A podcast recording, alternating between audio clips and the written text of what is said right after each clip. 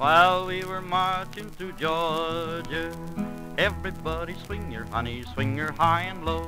The Allemande left for the old left hand, around the ring you go. A grand old right to left walk on your heel and toe. Promenade that pretty gal to Georgia.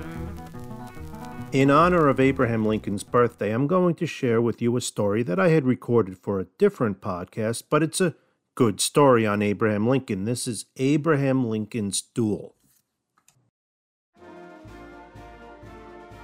The banking system in Illinois was a mess.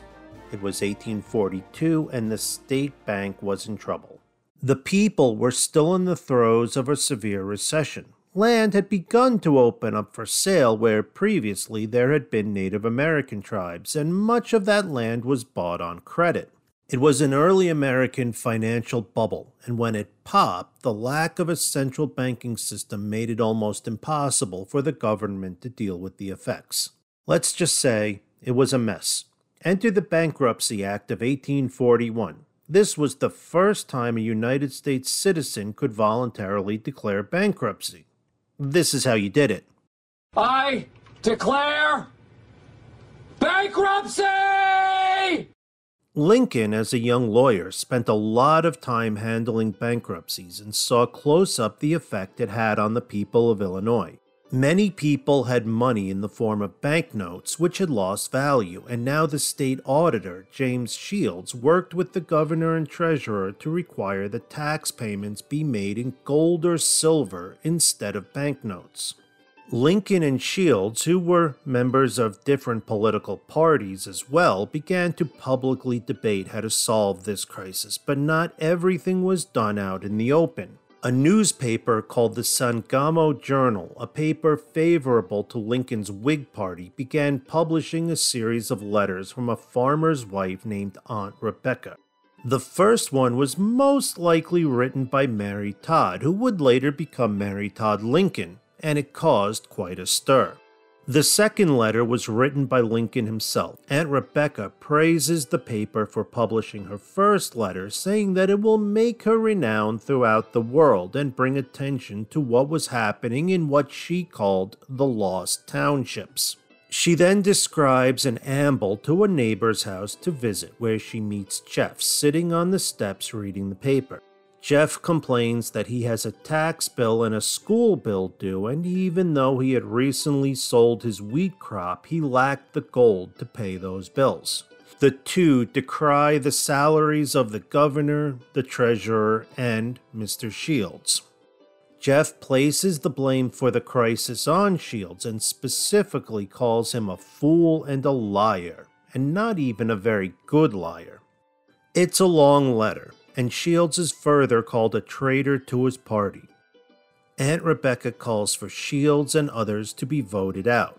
Take that letter, cut it down to about a third of its length, change a few names, and it's any Facebook post.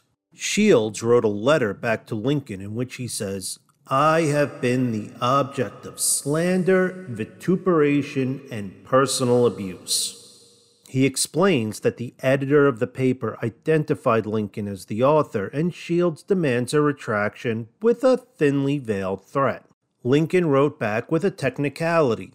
The editor may have pointed the finger at Lincoln, but there was no proof that it was him who wrote the letter. It went back and forth and ended up where this sort of thing usually ends up. Shields challenged Lincoln to a duel. Lincoln backtracked a little and offered a compromise where he would admit authorship of the letters if Shields would retract what he wrote in his letters, but Shields wouldn't give in, and the duel was on. Where do you fight a duel in 1842? Well, there was an island in the Mississippi River known as Bloody Island. It was more of a sandbar, and it was not clearly in Missouri or Illinois jurisdiction. Several duels had been fought there, and this is where Lincoln, Shields, and their seconds gathered to set the terms for the fight.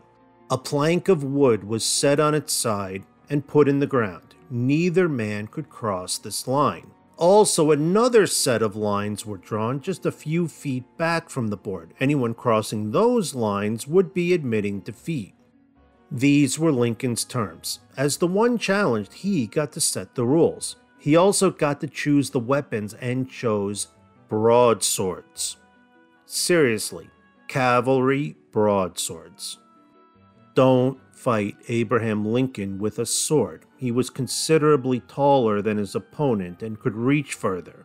With the lines on the ground, both combatants were restrained to stay in a certain area, and Lincoln could reach into that area easily, whereas Shields couldn't. Shields realized that he would never get close enough to strike, so he called a truce, the two shook hands, and the duel was off. Shields moved on to a solid career. He was appointed to the Illinois Supreme Court, then served as a senator from Illinois. He also fought as a brigadier general in the Civil War. He has a statue in the U.S. Capitol building on the opposite side of the mall from Lincoln's statue. That's the way we do it down in Georgia. Everybody swing your honey, swing your high and low. The man left for the old left hand, around the ring you go.